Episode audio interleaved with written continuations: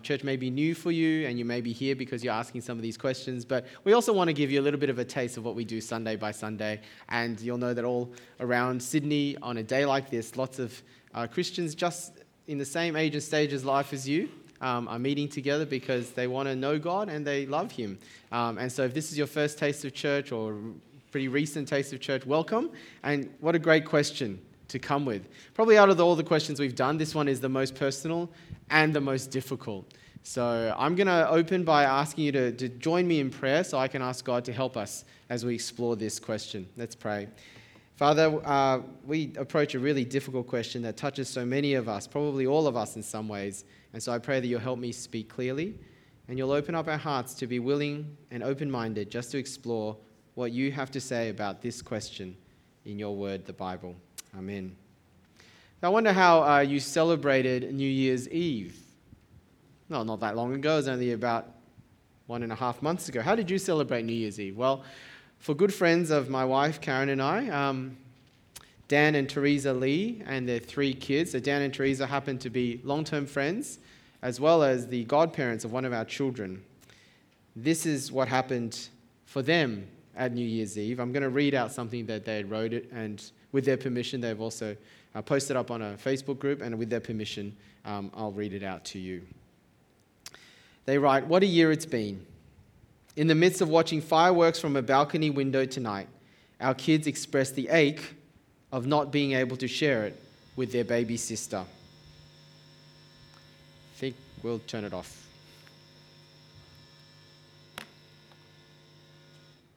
This time of year is not only painful because Evie is no longer with us. Can you hear me? It's also the time of year we first discovered her diagnosis. We never heard of Edwards syndrome before, but little did we know that these two words would come to define and shape most of 2018. A bit of background information Edwards syndrome is a chromosomal defect, uh, also called trisomy 18, uh, children who are diagnosed with it, usually in the womb, 50%, only 50% make it to full term. And of those who do, 90% do not live past their first birthday.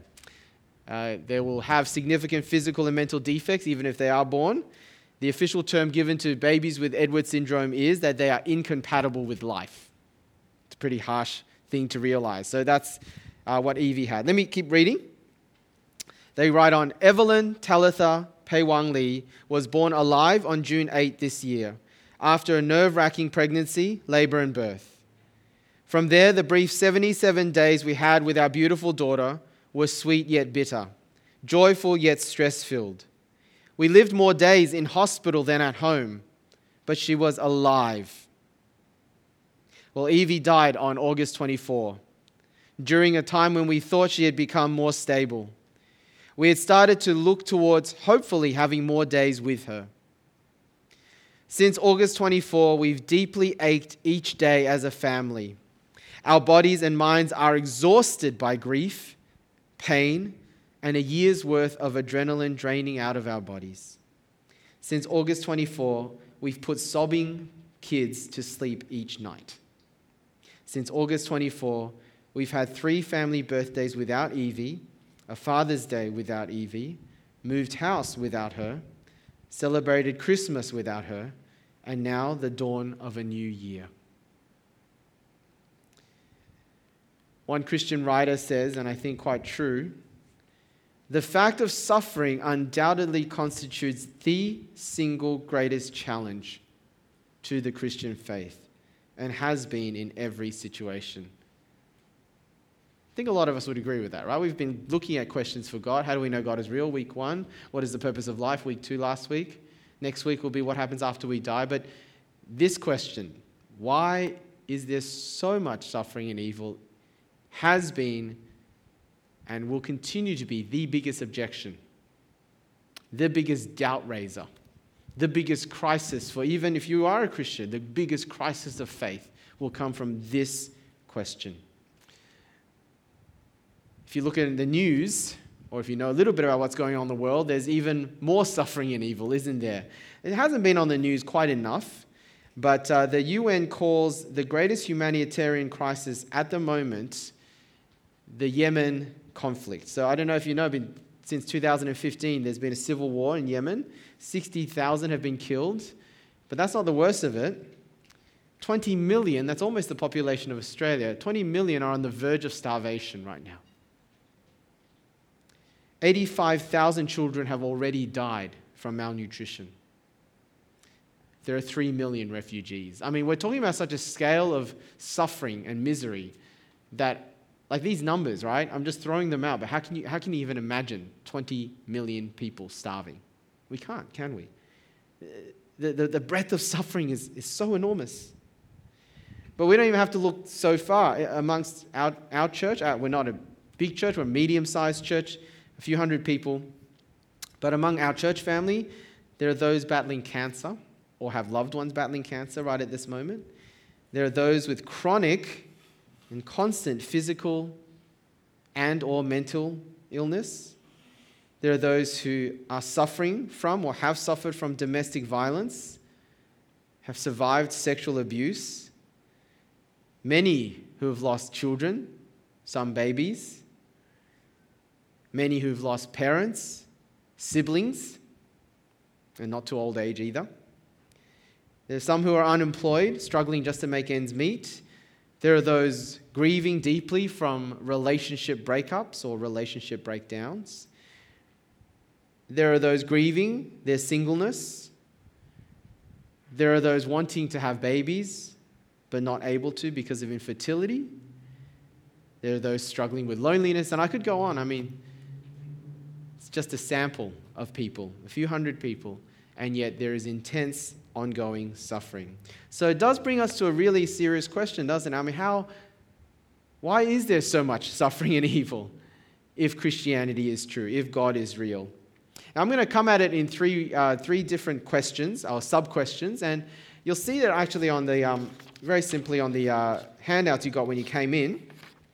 The first one I want to start with is, is sort of the logical question. I know some of you um, think this will be the most important objection, um, and it's great that we'll look at it. But I think probably for most of us, it's the more personal questions later on that'll be the ones that you want to have answers to. But I think we will best to start with the logical one, because often this is the question raised when it comes to why is it that suffering evil means I can't believe in the idea of a Christian God.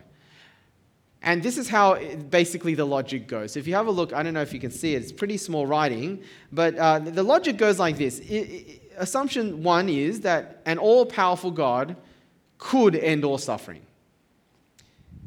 Assumption two is an all loving God would want to end all suffering. Now, the fact that there is suffering leads to the conclusion that an all powerful and all loving God could not exist or does not exist. Yeah?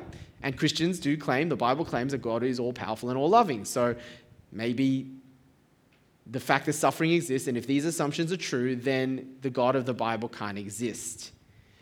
Now, that's a pretty important logic that is being used lots and lots of times over the centuries. And so we, will look at um, how we might kind of untie this knot. But before I look at uh, how we might untie it in the correct way, I want to tell you there are wrong ways to un- try to untie the knot. And the wrong way is to deny some of the assumptions or to bring in another logic that actually the Bible doesn't say is true. So the first way that some people try and get around it is saying, well, assumption one is obviously, oh, sorry, assumption two is obviously not true. Assumption two is that an all loving God would want to end all suffering. And some would say, well, maybe God is not all loving. All right? What they mean is this um, God might do loving things and he might do good things, but love and goodness are not as essential to God's nature as Him being all powerful, all sovereign, all in control. In, in, in, that way, they, they talk about God being all powerful, sort of overrides His lovingness. All right? Because God can do what He wants, and whatever He does is good. You just have to grin and bear it. Yeah? So that's one, one option. God is not intrinsically all loving, it's more true to say he is all powerful. Whatever he does is right. So just live with it. Don't question it. Um, can I gently suggest that Islam's answer to this question of suffering and evil le- leans in this direction? Allah ultimately is all sovereign. What Allah chooses to do, right, is always right. Who are you to question? Now, that's one way of getting around it by questioning assumption two, but it's not actually the way the Bible talks about God. God always does what is right, He always does what is good, and He is love. Right? The Bible doesn't say God is loving, it goes further. It says God is love. Love is just as part of his nature as any part of his godness, including being all powerful. So we, we can't go down that route if we are thinking of the biblical God. Well, what about questioning assumption one? Maybe God is not all powerful. Well, again, that's not the option the Bible would take. There are those who do say that. They want to say that, well, maybe the future is as unknown to God as it is to us. I mean, He's more powerful than us, He's smarter than us, He's like a master chess player. He can predict where all the moves go, but He doesn't actually control all the moves. That's one option that some theologians have taken. It's called open theism. Essentially, God is not quite all powerful. Therefore, there's suffering because He hasn't, he, he doesn't know in advance. He doesn't control all future events. Unfortunately, again, that does not account for the Bible's picture of God either. Right? While God is all loving and all good, it, the Bible also says that God is completely in control, even in calamity and disaster. And we'll see some of those passages later on. So that is not a correct option either. A third option which is probably one that um, sneaks in a lot more commonly, is the view of karma. You know the view of karma in a lot of Eastern religions, especially. Karma is the you get what you give sort of thing. If you do something bad, it comes back at you. And often in Eastern religion traditions, it's karma over lifetime. So, you know, after you die, you get reincarnated, and what you come back as, or the kind of fortunes you have in your next life, depends very much on how you lived your former life. So there's suffering and evil, but suffering is caused by you paying for your wrongs, karma, coming back to you. Now, again, this is one explanation, but it's not, not only it's not biblical, it's also quite an unjust explanation. Now, karma gets thrown around a lot, but if you really think about it, karma is really unjust. Because if we believe in karma, and especially if we believe in karma over a number of lifetimes, then when you see someone suffering, you actually shouldn't be helping them. Do you know what I mean? I mean, you, you could try to help them because it may improve your karma, but if you see someone who's suffering, it may be that they are paying for their sins from a past life. Right? You, you don't want to prevent their karma from coming back to them. So it actually prevents you from showing genuine compassion. You're getting what you deserve because of karma. It's a very unjust and un, unloving, uncompassionate way of looking at suffering. It really doesn't resolve the issue of suffering. There is, however, and this one I want to spend a bit more time on the karma one, there's unfortunately a Christian version of karma. And this is one that I think we need to really address because I think it's so wrong. But you might have heard it. And you might have heard public uh, figures who claim to be Christians talk about it as if suffering comes to you because of something wrong that you did and God is, you know, directly punishing you for something wrong that you did. And especially on a big, big scale. So, for example, in 2010, 2010, there was an earthquake in Haiti. I don't know if you remember that. And there are those who actually started saying, well, God is punishing Haiti. Uh, and that's why he sent the earthquake, because Haiti is known for its witchcraft and occult. Right? That's a Christian version of karma. Or Hurricane Katrina was punishment for the Mardi Gras. Right? And I wonder if that's what you've heard. Again, once you have that view, it's a very uncompassionate, very cruel, cold view of suffering. You're getting what you deserve. And God is that guy in the sky who just loves sending lightning bolts on people. Except that's not what the Bible says. See, Jesus was faced with that view of suffering once. And I'm just going to read a little bit out of that. A bit from Luke. It's from a, a biography of Jesus by a man called Luke. It's a historical document. And this is what uh, he wrote. Now, there were some present at the time who told Jesus about the Galileans whose blood Pilate, that's the governor, the Roman governor, had mixed with their sacrifices. What he means is Pilate slaughtered a bunch of Jews and let the blood of the slaughtered mix down with their sacrifices happen at the temple and so on. It was a terrible, cruel, murderous event. Look at what Jesus answered. Do you think that these Galileans were worse sinners than all the other Galileans because they suffered this way? I tell you no. Or those 18 who died when the tower in Siloam fell on them. Do you think they were more guilty than all the others living in Jerusalem? I tell you no. What's Jesus saying? Right, to the people there who were essentially saying these people who suffered either under Pilate or had the tower fall on them, a terrible building accident, they are somehow getting directly punished because they're more guilty. And Jesus very clearly says no. Jesus says, no, that's not how it works. It's not the karma view. So, three wrong ways of trying to resolve this logic of God allowing suffering. So, what is the Bible's answer? Well, there's really two parts to it. And the first part I want to let you know is to tell you that when the Bible talks about suffering, it goes right back to the ultimate origin of suffering. That there is an ultimate origin because God didn't create a world intending it to be a broken world full of suffering and evil. The ultimate origin of suffering, the Bible says, is what the Bible calls sin. Sin isn't just doing bad things, sin is us turning away, rebelling against God, our Creator.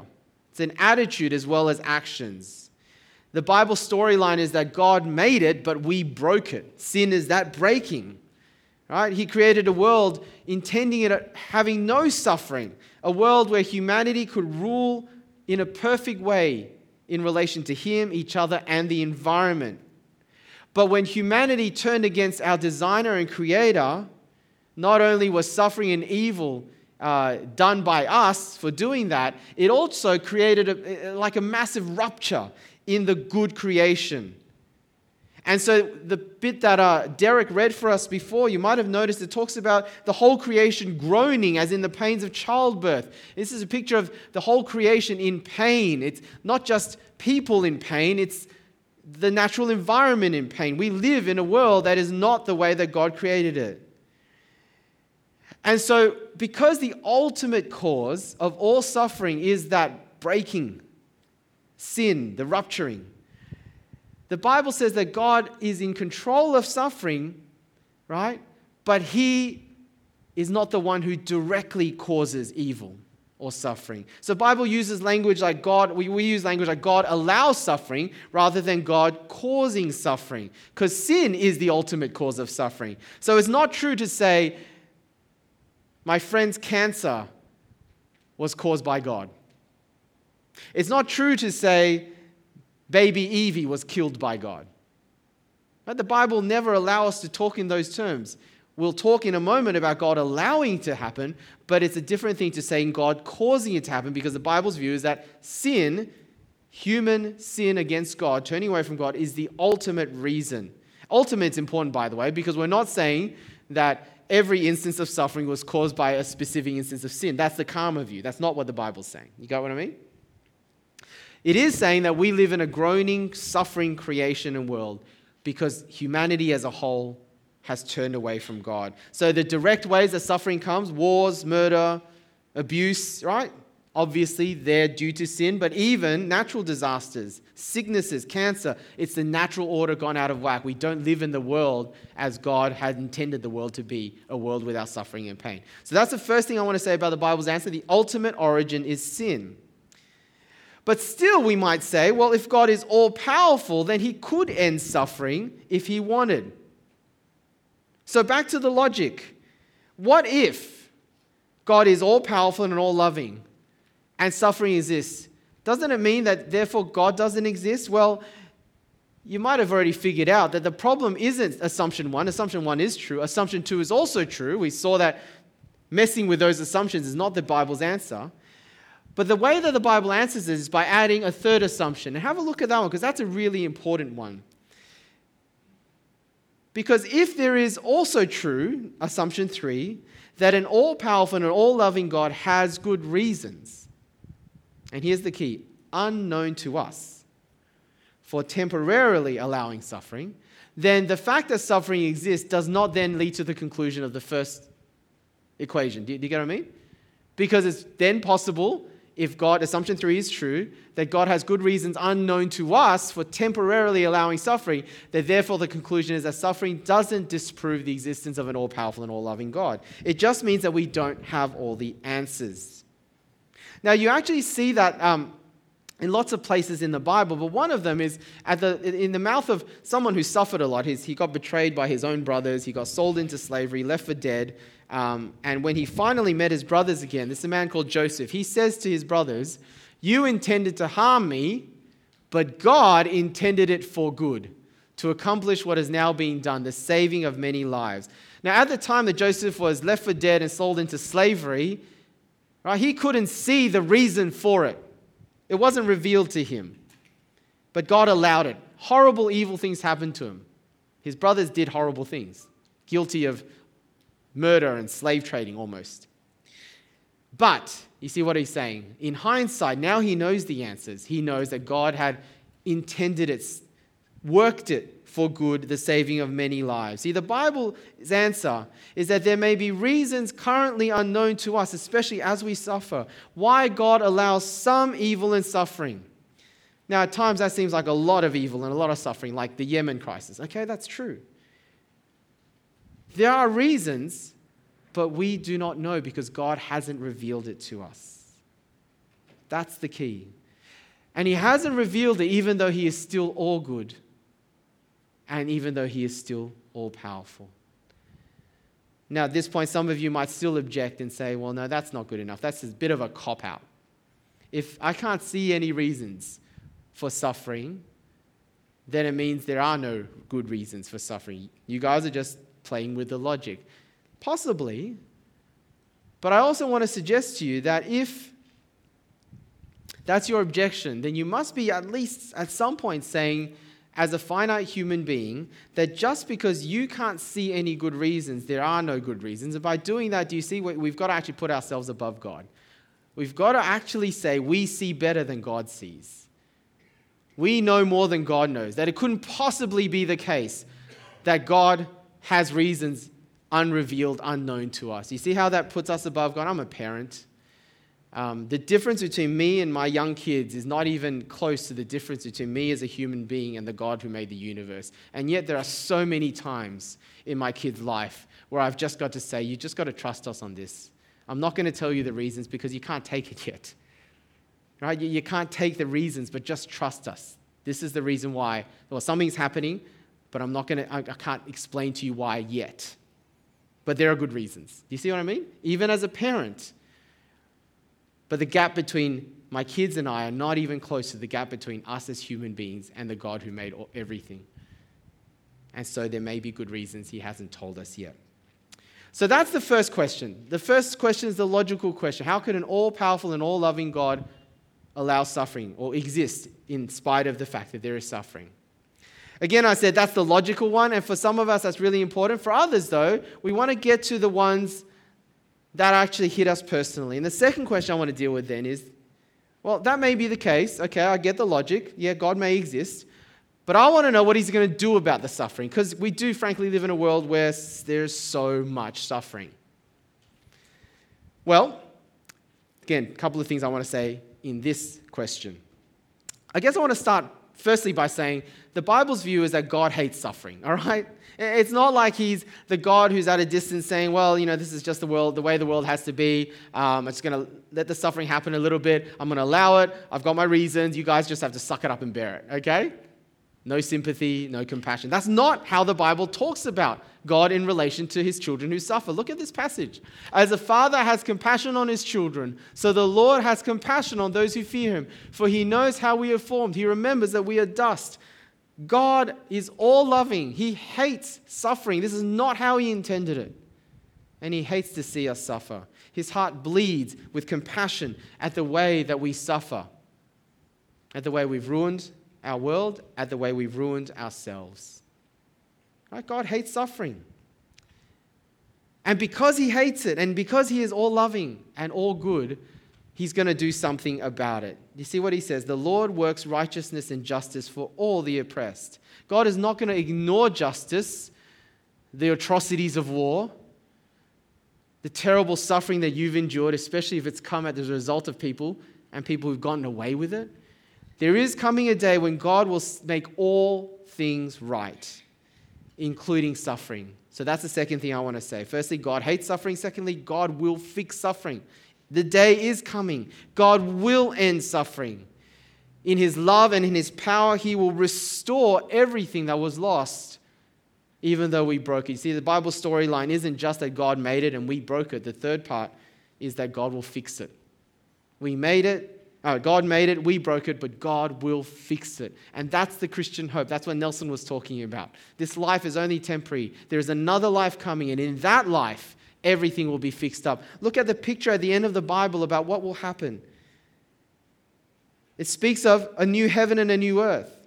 For the first heaven and the first earth had passed away. That is a new creation to fix up, transform the old one. There will no longer be any sea. I saw the holy city, the new Jerusalem, coming down out of heaven from God, prepared as a bride, beautifully dressed for a husband. Obviously, this is picture language, it's not literal. I'm meant to give you a picture. But look at this bit. And I heard a loud voice from the throne saying, Now the dwelling of God is with men, and he will live with them. They will be his people, and God himself will be with them and be their God. He will wipe every tear from their eyes. There will be no more death or mourning, or crying, or pain, for the old order of things has passed away. That is the picture of the Christian hope. God has promised there is a day when I will wipe every tear from every eye. Someone once said, I suppose if God wanted to wipe tears from eyes, he could do it like Thanos.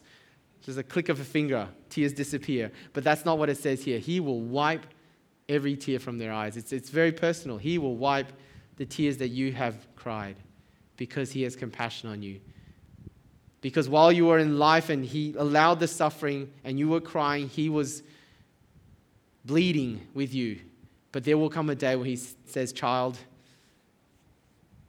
you don't have to cry anymore. I know it was hard. Let me wipe that tear from you. That's the picture of the Bible. God will fix it. But then you might be thinking, well, great. Why not fix it now? Why not fix it before 2015, before the Yemen civil war? Why not fix it before baby Evie was born? Well, the reason the Bible gives is the third point I want to talk about under this question, right? God hates suffering, God will fix it. But here's the third thing God will fix it completely. When God fixes suffering, He's going to do a complete job of it. He's not going to just fix Yemen and leave other parts of the world in conflict. He's not just going to fix Evie and leave other children starving in Yemen. Do you see what I mean? He's going to fix suffering completely roots and fruit, cause and effect. But in order to do that, you see, remember I said the Bible says the ultimate cause of all suffering, all brokenness is human sin, turning away from God. If He's going to fix all suffering, He has to deal with all sin. Otherwise, it wouldn't be a complete job. Otherwise, he'd only be dealing with the symptoms and not the cause. Giving you Panadol because you have a headache, but not dealing with the cancer that may be causing the headache. Do you see? One day he's going to deal with it all. But it means that he has to deal with sin, which then means that if there is sin that hasn't been dealt with, if a person has sin in their life that hasn't been forgiven, guilt that hasn't been dealt with and confessed, lives that hasn't been made right with God, unfortunately, then people with undealt with sin will be part of the problem that's swept away. Do you see? And so the reason why God hasn't fixed all suffering yesterday, today even, possibly tomorrow, and definitely hasn't 20 years ago, is because he's patient. Look what the Bible says in 2 Peter 3. It says that the Lord is not slow in keeping his promise, his promise of fixing the world, as some understand slowness. He's patient not wanting anyone to perish, but everyone to come to repentance. You see, if God had fixed all suffering before the year 2000, then Nelson would not have had that opportunity to go to the camp. Learn about Jesus, had his sins forgiven. If he had fixed up suffering five years ago, there are people here who would not be able to spend eternity with him in the new world. Do you see what I mean? Every day that God waits is a day for people to turn to Him to have their sins forgiven. And that's what He's offering everyone today. You can today turn to Him to have your sins forgiven, to be right with Him, so that when He comes and fixes up the world, you will be part of the solution, not the problem. So that was our second question. How is God going to fix suffering? The third one is even more personal. How do I know that God cares about me in my suffering? Because one and two may be true, but you might be going through a really tough time. How do you know that God cares? Well, again, three answers under that one. The first one I want to say is the Bible talks about God not staying at a distance. We know that God cares. The Bible says that God cares. The Christian view of God is, again, so unique because it is the only religion, the view of God that says that God became one of us, fully one of us, not just appeared as one of us to walk around.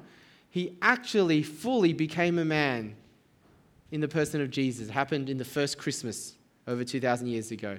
God became flesh, says John, and made his dwelling among us. Hebrews says Jesus himself suffered and was tempted and tested. No other religion can claim that God cared enough about suffering people to become one of them so that he could experience suffering. In fact, the other monotheistic faiths, you know, the other two great religions that believe only in one God, Islam and Judaism, both consider this fact of Christianity the greatest blasphemy. That God would, Allah would become a man. Shocking.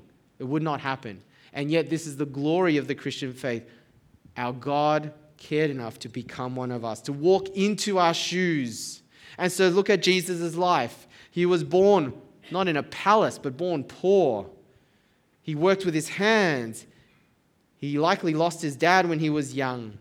He was misunderstood and opposed. He was betrayed by his closest friend. He was falsely charged. He was tortured and crucified by the age of 33. You want to talk about suffering? God experienced it all. But more than that, he suffered way more than any of us will suffer. And it's not just because of crucifixion. Other people have been crucified in the past. Other people have suffered greater torture physically. But when the Bible talks about Jesus crucified, there's a couple of elements that make his suffering way more intense than we could possibly imagine. Firstly, we're talking about God crucified. God became a man, but remained fully God. The infinite God lost infinitely more when he died, more than any human being could possibly imagine. But the other thing about his crucifixion, it wasn't just the physical pain you see. Remember, we talked about the ultimate cause of suffering is sin. How is God going to deal with human sin to make sinners, people like us, right with him without just sweeping it under the carpet? Because that would be unjust for God. Well, he does it because God became a man in order to bear sin. He takes our sin in our place on the cross. When Jesus died on the cross, he was facing hell because that's what we deserved. Being cut off from God and His blessings, being punished for the way that we've treated Him and each other. Well, Jesus says, I'm going to take that instead of my people. I'm going to go in their place. And so on the cross, it wasn't just the physical suffering he endured, it was the spiritual, emotional, mental anguish of being cut off from God as God's Son.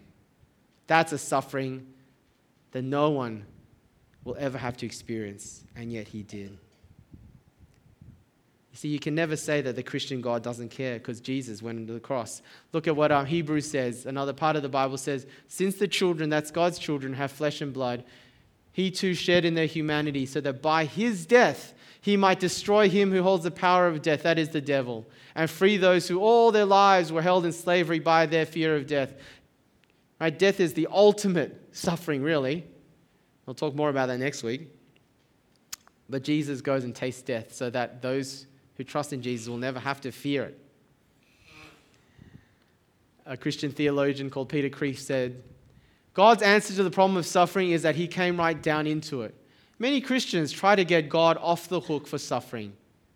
Well, God put himself on the hook by putting himself on the cross.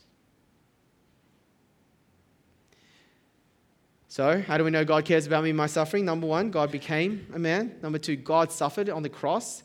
But thirdly, also, God rose again from the dead. See, Jesus rose again three days later. When he pictures that new heaven and new earth at the end of the Bible that I read it before from Revelation, how do we know it's going to happen? How do we know that's guaranteed going to happen? Well, in history, Jesus walked out of the tomb three days after he was crucified. The Bible says that when that happened, it was like that new creation come in advance in a little part.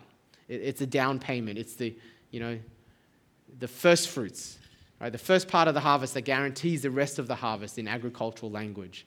And because Jesus is risen again, death is no longer the end for him and for anyone who trusts in him. But you know what? More of that next week. Well, let me close by talking to possibly two groups of people here. There's going to be those of you who are skeptics. And we're so glad you're here because almost every week we'll have people come with questions. And it's actually good to have a healthy skeptical attitude. Don't just believe in a world of fake news and Donald Trump. Don't just believe anything you hear, right? Skepticism can be really healthy, and we're so glad you're asking these tough questions, and we're not afraid of the questions, and neither is God, and neither is the Bible. But today, I may not have convinced you in the last 25 minutes um, to let go of all your skepticism about the Bible and Christianity. That's fine, I can't do that in 25 minutes. Might I leave, with you, leave you with a thought, though? I wonder if you're willing to be as skeptical about the alternatives as well. Yeah, be skeptical about the Christian answer, but are you as skeptical about the non Christian, other religion answers to suffering? Because here's the thing about the question of suffering and evil it's not unique to Christianity. We're not the only religion, only system of thought that has to deal with the answer. Every single religion, even every single non religion, has to deal with the question what do we do about suffering? Why is it there? How is it consistent with my way of thinking? So let me just encourage you if you're going to walk away still a bit skeptical about Christianity, be skeptical about the alternatives. Particularly, be skeptical if you've come with a there may not be a God at all, or what we call a closed universe view of the world. Look what some of the leading atheists say about suffering. Christopher Hitchens, when he was uh, dying of cancer, he's now dead, he said, I'm here as a product of process of evolution, which doesn't make very many exceptions and which rates life relatively cheaply. He wrote that because he's saying, Don't grieve over me, don't mourn over me, don't even ask why I've got cancer. It just is. Right? This is what evolution is like. What about Richard Dawkins, famous atheistic scientist? He says, In a universe of electrons and selfish genes, blind physical forces, and genetic replication, some people are going to get hurt, other people are going to get lucky and you won't find any rhyme or reason in it, nor any justice. The universe that we observe has precisely the properties we should expect if there is at bottom no design, no purpose, no evil, no good, nothing but blind, pitiless indifference. If you have a closed universe view of the world, the most consistent view is unfortunately Richard Dawkins' view, which means to even ask the question and rail against suffering and evil as if it shouldn't happen is not a valid question to ask, not a valid feeling, because it just is. If this is all there is, time plus matter plus chance, then why are we even asking the question of why suffering? Do you see? That's what Dawkins is saying. Now, I, I don't know about you, most atheist friends would absolutely not believe that, and maybe that's you as well. But my point is this be skeptical about the alternatives. Because that is the atheistic alternative. And quite frankly, I'm a bit skeptical about that. And so should you. What about if you are in the other camp, which for some of you here, you're genuinely here because you're seeking. You're seeking answers to suffering in your life and the suffering you see around the world. Can I just say, this is not an accident you're here. In fact, God often uses suffering to be that wake up call. Yeah? I mean, how many times in life do you suddenly realize life is short? That you don't know what might happen tomorrow, that you can't just take good health and good fortune for granted. It's often when suffering comes that you awaken to those questions, right? Can I just suggest to you that maybe that's how God has led you here? And if that's the case, don't waste it. The author C.S. Lewis, when his wife died of cancer, wrote a book reflecting on the grief that he felt. And he wrote this God whispers to us in our pleasures, speaks to us in our conscience, but shouts in our pains. It is his megaphone to wake a deaf world. You may be here because some level of suffering has led you here to seek, and that's why you are seeking. You might not have at a different time in your life, but if that's the case, don't waste it. I keep seeking. I'll tell you how to do that in a moment. But let me um, give some conclusion to, to the story of Evie, the true uh, things that happened to my friend just re- very recently last year. Evie, baby Evie, who died after 77 days. I'm going to keep reading what they wrote. It has been hard without her here, almost impossible at times. There have been days where every, everything feels like a new normal, but other days when we cry and fall apart completely and everything is a struggle. While in many ways we're glad to see the back of 2018, we approach 2019 knowing there's no guarantee that it'll be any better. Tomorrow is not promised to any of us. While we know that God works for the good of those who love Him, the good is not defined by us but by Him. Good on God's terms might mean pain and suffering and angst and grief that drives us in the direction of being more like Jesus. As we come to the end of the year, we look back and wish that things had been different. We long to have our daughter and our baby sister back in our arms. However, we're seeking shelter from the battering we feel in God, our rock and refuge. We're clinging to the secure hope of the resurrection that Jesus has won for us, that remains our hope. We're surviving thanks to Him.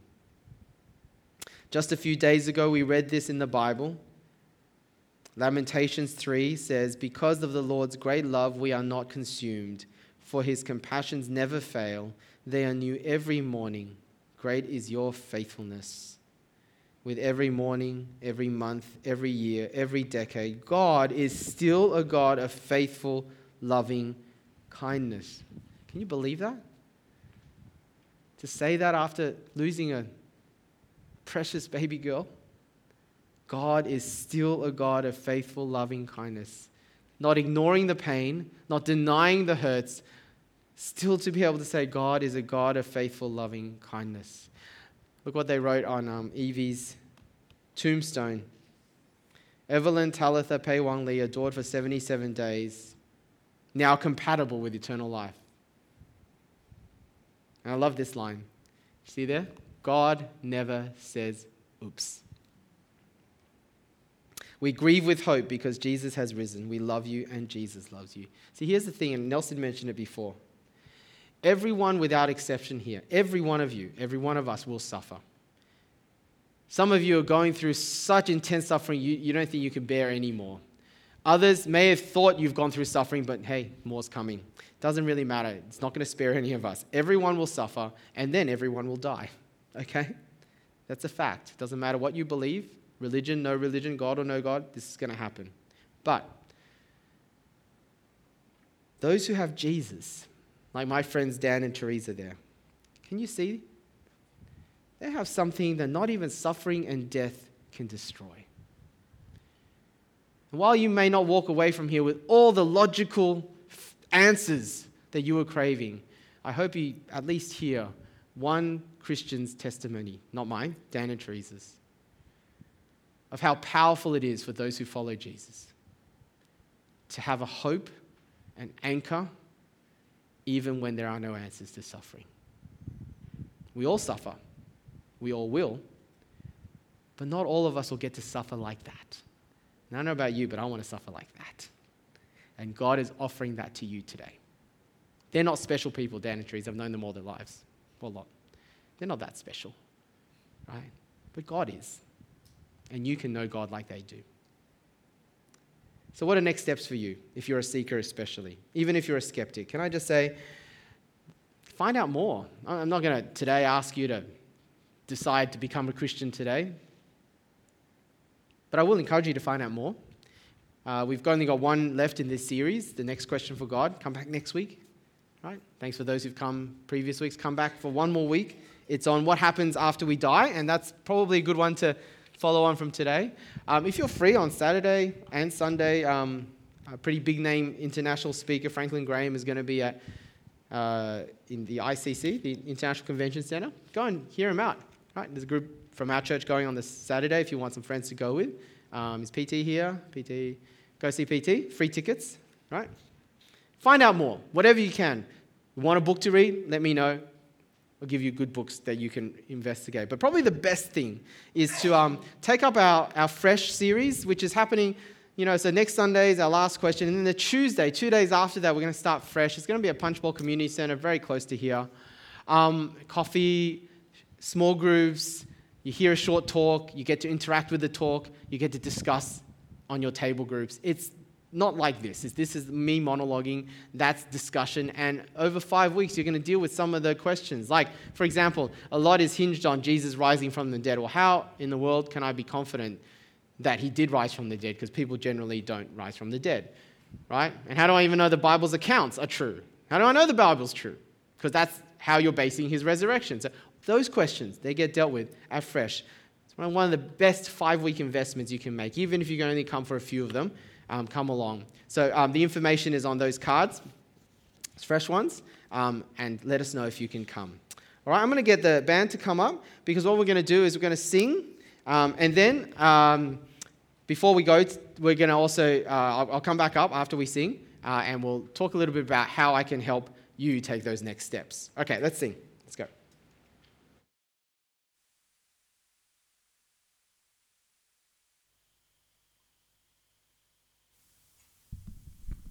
All right, let's stand and respond in song.